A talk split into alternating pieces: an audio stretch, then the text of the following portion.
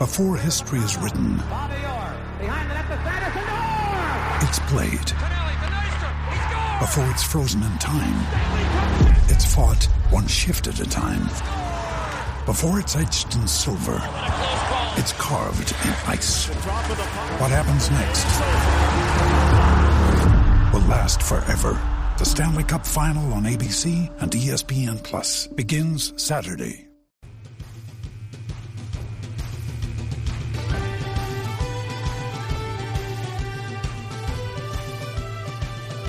To another edition of Irish Illustrated Insider, brought to you by IrishIllustrated.com. I'm Tim Prister with Pete Sampson and Tim O'Malley. In the wake of Notre Dame's big win at Duke on Saturday, and of course, news of Jaylon Smith declaring for the NFL draft, no, uh, no surprise there, and of course, plenty of recruiting to talk about. Let's start with basketball, though, because I don't think any of us expected, under the circumstances, for Notre Dame to go to Duke and come away with a win. But we really shouldn't be surprised. Mike Brey does this quite frequently, and it's not quite the same Duke basketball team that won a national title I'm, year. I'm still surprised though because this Yep. is the best. Pete had just mentioned it. I mean, I said it's a stunning win. They've never won at Duke. This is he. You did a great story on all his road wins, and certainly last year going to Tobacco Road in North Carolina, winning that game, winning at Louisville. This is remarkable to go beat Duke at Duke. And we, you know, they're not the national championship Duke team. They're number. They're a top ten team. No doubt about it. All their guys, Not deep either, Yeah, of no, course, but, but- four other guys would start for every team in the country. Sure. There's nothing wrong with Duke, and to win that, to win that game, not to just go play well, but to win that game after losing by 30 last year with a better team is remarkable. Yeah, he's Brey's had bigger wins. There's no question. I mean, he had a Yeah, handful yeah. of them last year, Sure. especially uh, you know in the NCAA tournament. He had one against Duke last year. yeah, that was bigger. he has not had more shocking wins than this one. I mean, this is just you know, and we could talk about oh they're good on the road, and you know he, he can mix and match, and they figure out a way to win the game. They shouldn't. They don't. They never figure out a way to win this game. I mean, this Yeah. this win never happens for him. So Literally, it has never happened. I mean, to do to do that with this roster, I mean, you talk, okay, Duke doesn't play a whole lot of guys. Notre Dame doesn't either. Uh, they played some new guys. I mean, Rex Pflueger is somebody we really haven't heard much from all year, and I think in recruiting and watching his film, you're like, this is a guy who can come in and help you. You know, get you eight points here, get you ten points there, get you you know a couple threes, you know, in this game. But you know, to do that at Duke over the weekend when they absolutely had to do it. Because on the broadcast, they made a good point. Notre Dame was not going to win that game with defense because Notre Dame doesn't play good defense. But they can, if they can score in the 90s, they're going to beat a Yeah. whole lot of teams, including Duke. But you didn't expect them to score in the 90s No. in this game, you know. But, you know, I, when I look at this Notre Dame team, I think I said it last week. I mean, individually, you see there are a lot of good individual parts, but it hadn't come together as a team. And even going into Duke, after winning, uh, after defeating Georgia Tech at home earlier in the week, it was like, okay, you can lose this game. You're going to come home and play Virginia Tech and Boston College at home. You can come out of that 4 and 3, and then you move on. But Notre Dame went in there and played so courageously, and there's no doubt that their experience last year helped guys like Vasturia and Jackson and Colson, not so much Auguste, who we've seen many times shrinks up a little bit when he gets into those situations. But when he had to rebound, he did. When he had to get a funny rebound off the rim on a, on a, a poor free throw attempt by Jackson, he he came up with a rebound and then miraculously made two free throws to, to seal the basketball game. You know, the best, actually, the best part about that game for Zach Auguste was he, without that odd rebound, if Demetrius Jackson hits that free throw, Zach Auguste doesn't get to leave that game feeling as good as he does. For a 62% free throw shooter to hit two free throws at Duke to clinch it, I mean, he, without saying he lost it, he lost a game earlier this year in Orlando because he missed two free throws with 20 Yeah. seconds left. So to do that, uh, to go three of 12 on layups, semi contested layups, but to come out of the game feeling good because he had 14 boards and the clinching free throws, that's another, it's a It- it best case it scenario. Worked right. It Yeah. worked out best. And I've got to say, I mean, Bonzi Colson, all the respect in the world. Here's a guy that gets, and we don't want to say benched because he certainly didn't get benched. He got moved to six man, but he played a bit role on Wednesday night against Georgia Tech. Played just 17 minutes, made two of seven. And this is really the kind of response that you expect from Bonzi Colson based upon watching this kid for a year and a half he just responds. And I, and I would in no way, having grown up around Notre Dame basketball, I'm no way am I saying that he's Adrian Dantley, but his game reflects Adrian Dantley, where he's undersized, he uses his body, He pounds around the basket, and he had just an absolutely tremendous game coming off the bench. I mean, it's poor man, poor man's Draymond Green to you know find a more contemporary Yeah. comparison. I Yeah. think that's like he just does a little bit of everything. And He scores. He's a scorer. He is a scorer. Yeah, he just plays plays well with others. He'd be good on his report card at daycare. Um, so I just, I mean, when you can get him on, and then Demetrius usually is not going to play. Like he's fairly consistent. The story is reliable, um, and then if Colson can move into the reliable category, then you, you know, we've Notre Dame's always had sort of the big three. And I don't think anybody would think, well, it's going to be Colson, Vasturia, and Jackson. Yeah. That doesn't strike But you know what? Brey called three. it. Brey called it after the game on Wednesday that you know I wouldn't be surprised if That's Colson's the guy that steps forward, and that's the kind of guy he is. And you know, I mean, he had Auguste's back because if he doesn't Yeah. step up and play like the big man that that they need Auguste to play like, they don't win this game. and Pete used the perfect word for Vasturia, reliable, but he was actually an All American in that game. He wasn't reliable. He was four or five from Yeah. three with 22 They points, that. three They reverse layups. I mean, that's reliable is what he normally is 11 points, Mm-hmm. four assists, one turnover. He was great. And we have Demetrius Jackson. He was the most important player on the floor in a game where Bonzi Colson scored 30.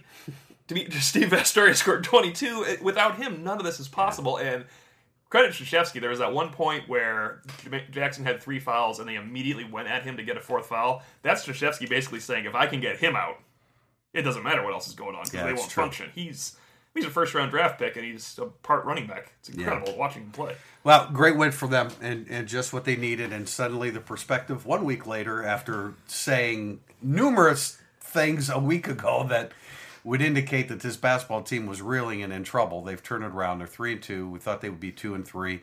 With a chance to hold serve at home and come away after this week with a five and two record, which would be outstanding. And two wins now, Duke and Iowa, that are top of the food chain. Yeah. for your NCAA tournament. Yeah, no question. I mean, yeah, yeah they go from really NIT for sure to yeah, they got a really good chance to, to No make it about it. uh, to the tournament. Tied for fifth in the ACC now. So, uh, moving back to football, our usual spot. Jaylon Smith declared for the draft just after I think we finished recording last week. So, I mean, no real surprise there. But you got the five, five out, and then sort of had the the clean sweep, which I think was a little bit of a surprise. I think you know if you had asked us a couple months ago. Before the bowl game, would Notre Dame lose all five of those guys? None of us would No. have said that. Um, but here they are. That uh, so it's a it's a big roster turnover. Um, you know, I guess Jaylon Smith. All you can do is say, "Hey, great three years, man. That was uh, he was fun to watch." And now it's he's going to get picked over medically for the next three months, heading towards the draft. But uh, it's been interesting to sort of monitor mock draft to see where he goes. You still see him in the first round some places, which is which is interesting to me. But um, you got to think once he comes back, he's going to have a very Yeah, successful. Kiper NFL had him at twentieth to, the the, Jets. Jets. Yeah. Tim had uh, Tim referenced Adrian Dantley with due respect. Um, I think 25 years from now, you're saying I'm not going to say this guy I'm watching on film is Jaylon Smith because nobody is. absolutely. Yeah, well, that that's Jaylon Smith. I mean, they're for people that don't realize it from watching him. It's you just he's, you're not going to see him again here at Notre Dame in the next. I mean, maybe you get one in the next 20 years. He's, Even he's if, amazing. even if Caleb Kelly chooses Yes, Notre Dame, he can just get a whole he's list. not the. Ne- he's a No. very very good player, but he's not the. Ne- and, and he will he choose? Uh, Notre I Dame? would probably say not. probably not. Yeah. Hey, Brian Kelly compared uh, Asmar Bilal to Jaylon Smith when I talked to him at the Fiesta Bowl. he will not. Do Just that. in a like, he might kind of remind you sometimes here or there kind of way, which is probably that's great. I mean, that's like that's an honorable mention to All American. Yeah, if he does it once a game, that's fine. Um, you know, and uh, I guess other transactional news that um, you know Brian Kelly is still the head coach at Notre Dame. So we haven't had an emergency podcast, but I think we referenced that because the Giants made a head coaching hire that was not Brian Kelly. Um, I was not sure who Bob McAdoo was. Is it Bob McAdoo? Yeah, Well, It's that's somebody the former, McAdoo. Bob That's McAdoo the was the former basketball basketball player. player. I don't know. I'm not sure whether Ben is it Ben? Ben McAdoo? I think it's Ben. I don't know. Yeah, but it, I gotta say, like you, you look at some of the coaching hires and like, Brian Kelly could do that. Yes. I mean, Yeah, that's well, like I come away thinking like, yeah, I think he would be. But he has fine zero in the NFL, experience, and those guys do have experience. Just because we don't know the name, that's probably more of an indictment upon us Yeah. than it is We don't know our Coach coordinators. McAdoo. Yes, exactly. Sure, but like you know, you can be the 49ers last year and Ben lose, McAdoo. lose Yeah. Jim Harbaugh and hire Jim Tomsula and be on the way out one Yeah. week later. So Yeah. I think maybe Brian Kelly could have had that job last year too. Yeah. Fine. Yeah, But just- uh, you know, there's. I mean, I think Brian, and we've talked about this. I think Brian Kelly looks at the Notre Dame job a lot differently than he did three years ago. I don't think there's any doubt about that, and that's to Notre Dame's benefit. I know there are people that you know Brian Kelly doesn't live up to their expectations quite well enough, but having been through, you know, prior to him, the 20 years prior to him, where you were constantly spinning your wheels and taking a step forward and taking a step back. I just talked to Courtney Watson, speaking of a player being on a team that went really good, really bad, really good, really bad. Um, yeah, I'll take Brian Kelly because Yeah, he's he's a consistent winner. He's got the organization running the way you would like it to. I really like this recruiting class. I think there's a bunch of key key components in this class. And the last thing you want to do is be, you know, you try to you try to upgrade from Brian Kelly, and chances are you're not going to upgrade at all. No, and I have a we'll we'll tease the next segment, burning up the boards. I have an answer what what how you should look at Brian Kelly if you're a Notre Dame fan when we get to one of these questions about 2016 because I think it's relevant. It's something I looked up this morning when I was looking over these questions, and I mean he's built a program. That's the difference. You talk about up down up down. that, that's right. That's the difference. Right, Pete. Some some recruiting news Yeah. coming out of the weekend. You had uh, five-star linebacker Ben Davis in for an official visit. He's from Gordo, Alabama. His father was uh, the Crimson Tide's all-time leading tackler. Um, so he's not just a Alabama legacy; he's a really, really good Alabama legacy. And he came out of the visit. He told Jake Brown yesterday that uh, Notre Dame's third behind Alabama and Georgia.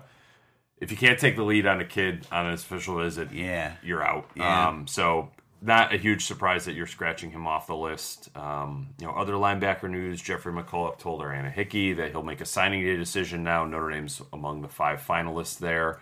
Texas is certainly has a lot of momentum. He took an official visit there just this weekend, so that's something to monitor. Caleb Kelly, uh, still Notre Dame running behind Oklahoma, in my opinion, with Oregon third.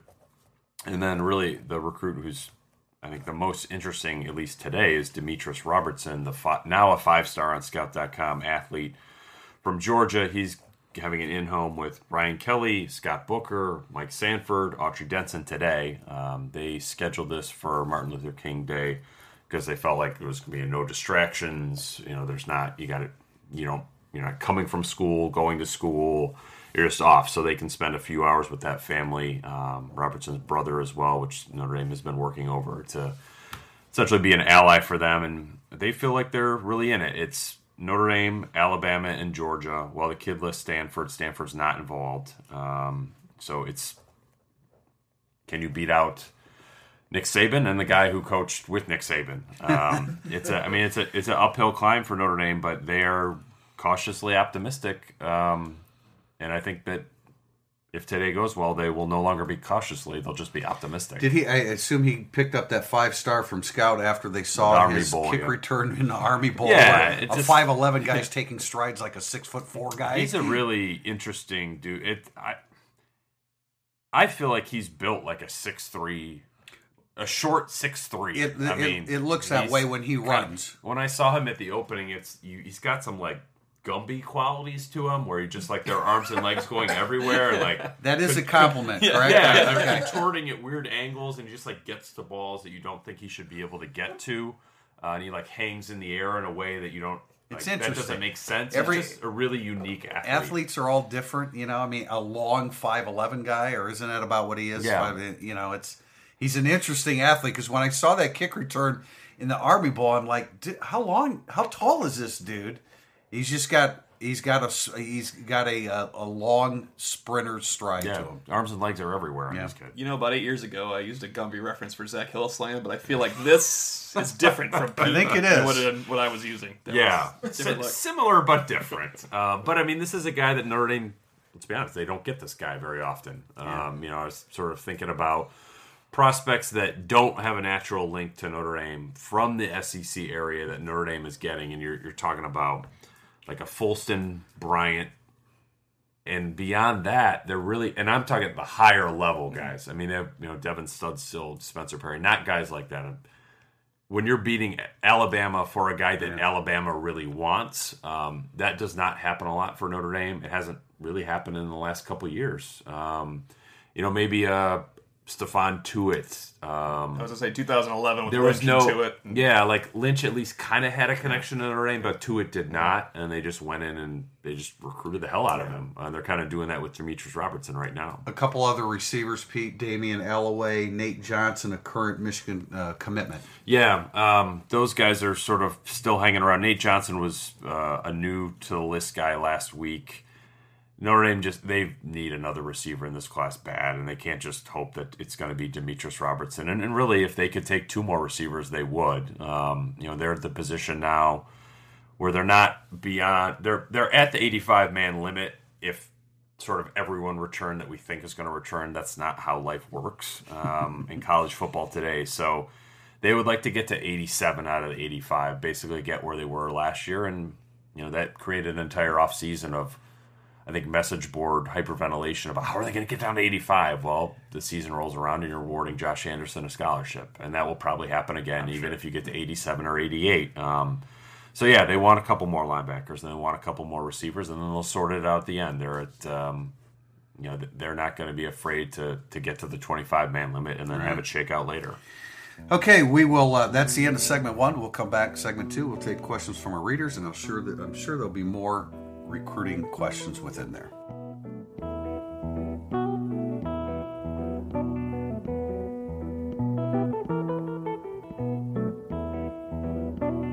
Welcome back to segment two of Irish Illustrated Insider. Burning up the boards. Uh, first question, we're going to continue with recruiting here from SUJB9. I think this is probably the annual January question. If you could pick one surprise but realistic commit, who would it be? And by this, he means not the most likely guy to commit, but who could turn out to be the most valuable player if he does indeed come to Notre Dame. I think it's Demetrius Robertson. Um, you know, who we spent some time at the end of the previous segment. Like Notre Dame doesn't get that guy a whole lot. Um, Alabama's a real good judge of talent. They want him bad. I mean, there there's a difference between like when Khalid Kareem dropped Alabama, that was more of a mutual decision at best. Might be being generous there. Demetrius Robinson dropped Alabama. That was Demetrius Robertson just wanted to do something else. He wanted to evaluate it. Alabama wants him real bad. Um, Georgia wants him real bad, and Notre Dame does too. And I think it's when Brian Kelly's in home, probably as you're listening to this podcast, if he's not pulling up his iPad and being like, "Hey, you see these routes that Will Fuller ran?" Like, duh. I mean that that's what I think Demetrius Robertson could bring to the table. And whereas Notre Dame has some good linebackers, um, they do not have a receiver at even close, in my opinion, to Demetrius Robertson. So he's he would be my pick for this. I love Jeffrey McCulloch's Yeah. game, and I've talked about him the last couple of weeks. A linebacker, um, Pete. Where do you think their chances are? When you mentioned Texas, I mean, look, they have a better chance of McCulloch than they do Robertson. No, I don't think so. Okay. Um, you know, I, I think that McCulloch, you know, the timing's a little bit off there now because Notre Dame approached that recruitment strategically in terms of Brian Kelly's in-home visit under the assumption that he was going to commit at the Under Armour All-American game in early January because that's what he said he was going to do. Right. So they were in there immediately with Kelly to close the deal and get him to announce. And I think that if he had announced at that game, it would have been Notre Dame.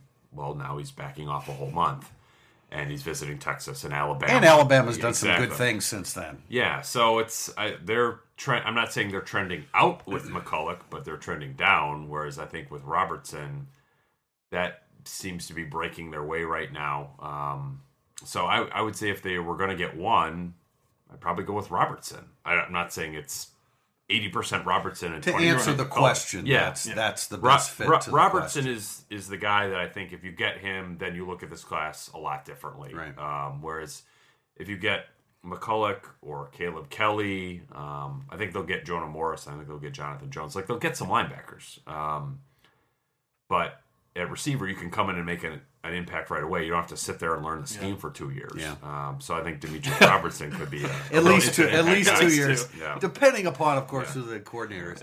Uh, M. Solner asks, who, who do you think would lead Notre Dame to more wins in 2016 as a starter? Malik Zaire or DeShone Kizer? Who's the best fit, given our personnel returning? That's a good question. It's a I great think the question. ti- yeah, I I think the second question yeah, that's is more di- is difficult to answer. Although we didn't think that when DeShone Kizer took over start. Remember, we said, I know I did. Well, Desha- they're not going to do as many quarterback runs with Kizer a quarterback, and Maybe Zaire would have ended up running a little bit more, but certainly they ran the football with DeShone Kizer. Yeah, that's you know the second question's great. Um, and I, I read this first. I misread it. I thought who will lead Notre Dame to more wins, and I was just going to take my guess as of Oh. January. But no, this is yeah, this. I don't. I mean, I, I will go back to August when the one you know we were we undervalued Kizer, but we all did come out of August saying he's a better passer than Malik Every- Zaire. Brian Kelly under, Yeah, no, but, DeShone but Kizer looking at at him that in point. August, we, we said, hey, he's a better passer than Malik Yeah. Zaire, and we were almost apologetic every time we said it because it seemed ridiculous that you would say Kizer was better than Notre Dame's starting quarterback, but he is a better passer. I don't know who is a better fit. Um, I, I s- I just don't know what. We can't look at the Texas game from Malik Zaire and say that's the baseline. You're going to have oh, ups and downs and ups and downs. I mean, they scuffled a little against Virginia. You know, Shuffled I- a lot. yeah, I'm gonna go honestly since I'm you know it, it's January. Obviously, we're gonna see a lot more in the spring and all that kind of stuff in August. But as of now, I think Kizer is the better choice for the current team. That's the best way I can say it. I think he's. I think Kizer is the dual threat quarterback because he is a threat to pass the ball more consistently than Malik Zaire. Malik Zaire would really have to push his game forward in a he could. huge, huge way, which is po- very possible. Yeah. Um, you know, Brian Kelly mentioned this. I think on ESPN on the day of the national championship game. Like, I'm open to playing two quarterbacks next year. I think he's definitely going to play two quarterbacks. yeah, And he both these both these guys are going to play meaningful reps immediately next season. Boy, and that's a hell of a challenge. It really Because is, but- it just doesn't happen well consistently.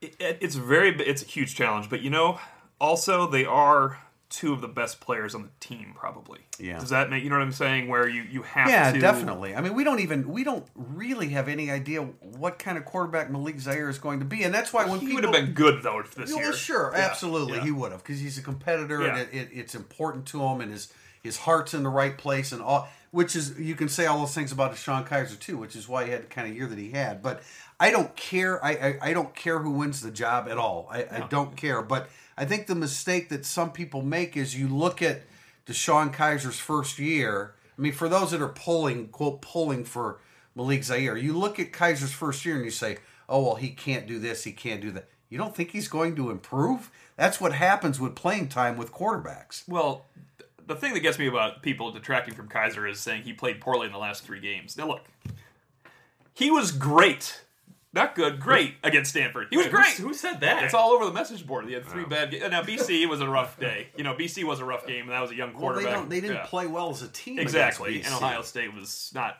to be expected, but you know you could understand it. He was. If the field goal goes right against Stanford, DeShone Kizer is legendary for his final regular season game. It's tremendous. yeah. It's, no, uh, I, I'm I'm with you. I, th- I think that he cl- he closed the season not like on he was trending down. Right. Uh, so if you want three of the last four games, if you want to throw Wake Forest in there, that's fine. I, Yeah. I wouldn't have a huge. But those are all good, those are all good defenses. I can't just put all that on the quarterback. For example, the Ohio State game. Those DBs are covering those receivers. They're Mm-hmm. making DeShone Kizer indecisive. He can't just throw it. The guys have to be open for him i- in order for him to throw the football. Now, did he throw some in the ground and stuff? I mean, you're looking at me like I don't know what the hell I'm talking about. But Jack, where's the video? for Jack, this get the video, Get going. Pete's giving me a look like you're a complete idiot. Yeah, I just, Well, how's it? What you just want him to throw the ball, whether they're that's open what or he not? did against Boston College. I mean, it didn't work out very well. Boston College has a great defense. Wake Forest has a good defense. Ohio State has a great defense.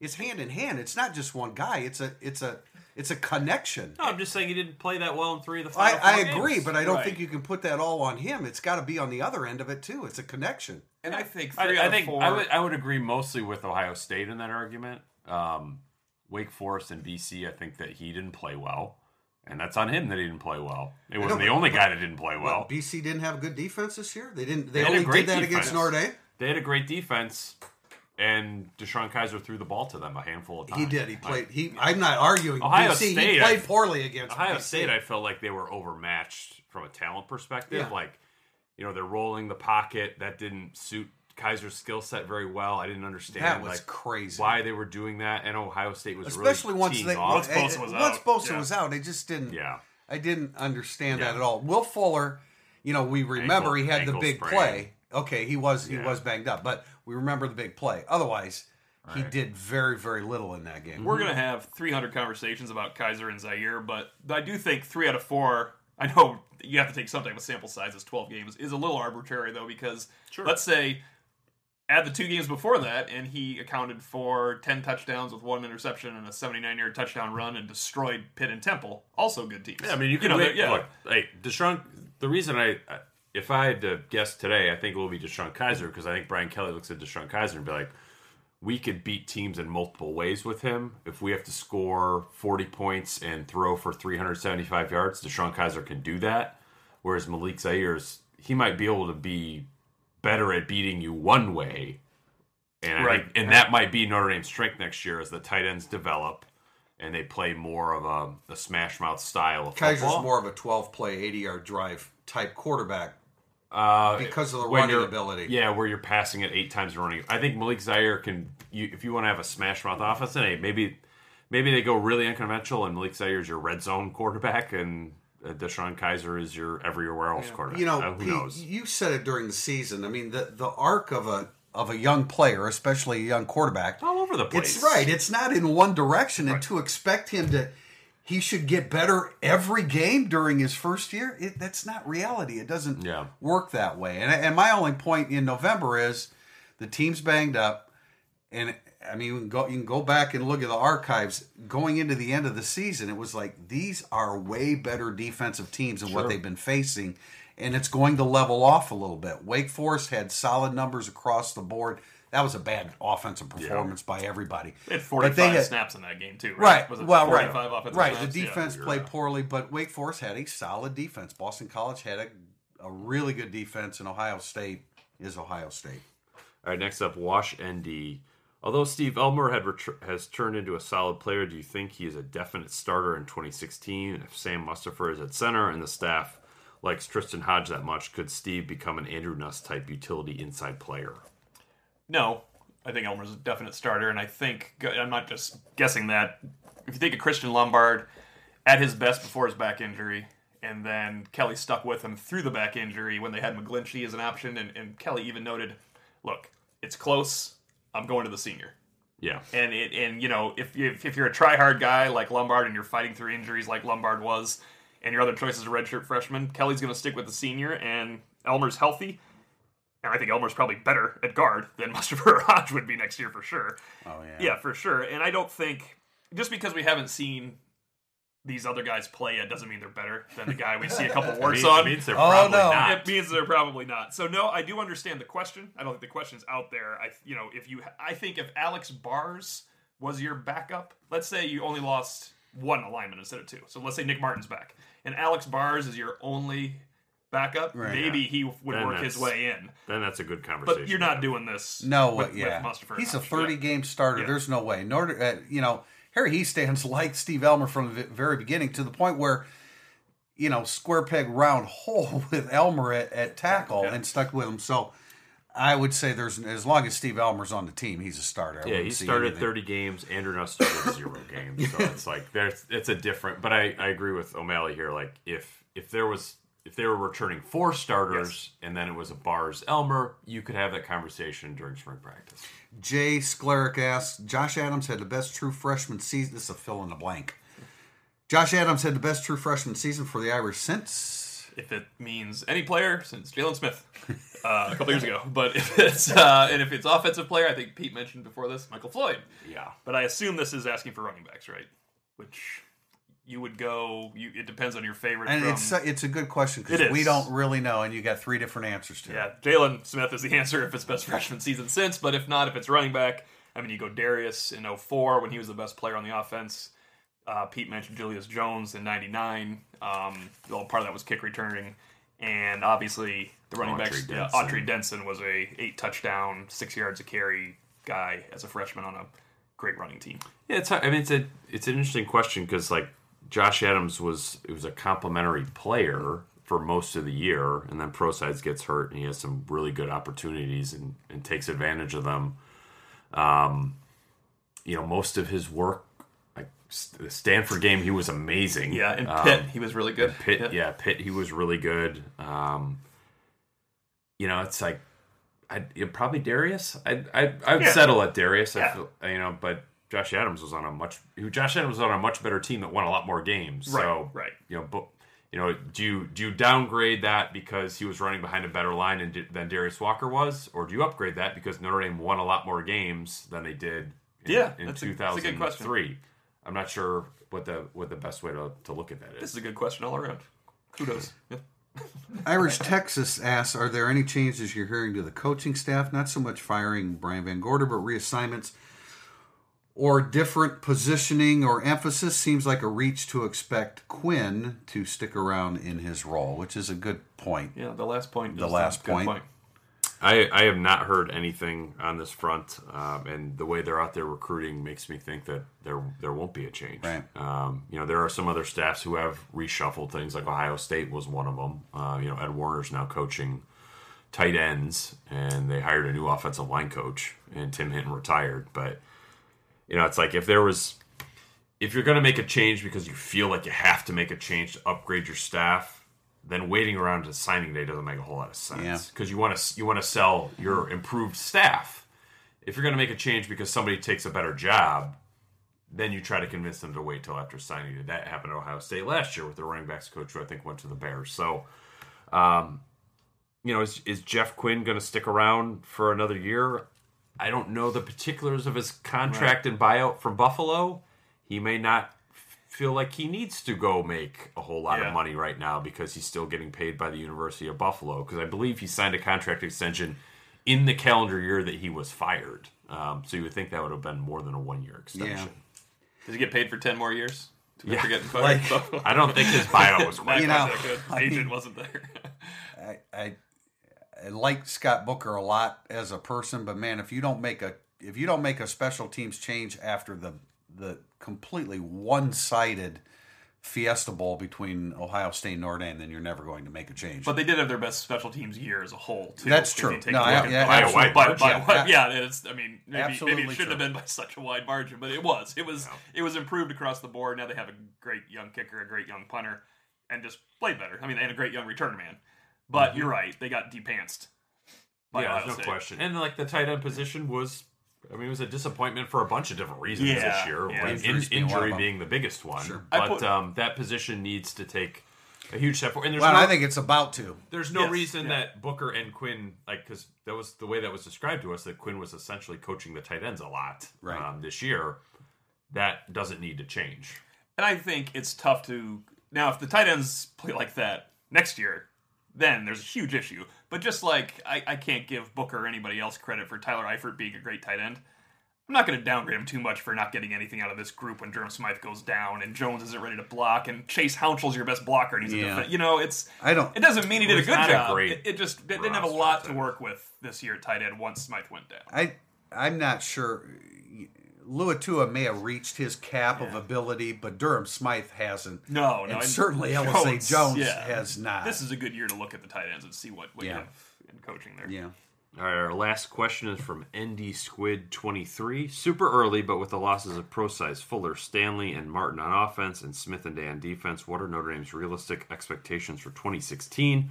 A regression seems likely, but do the Irish have enough to win double digit games next year? Is that just wishful thinking?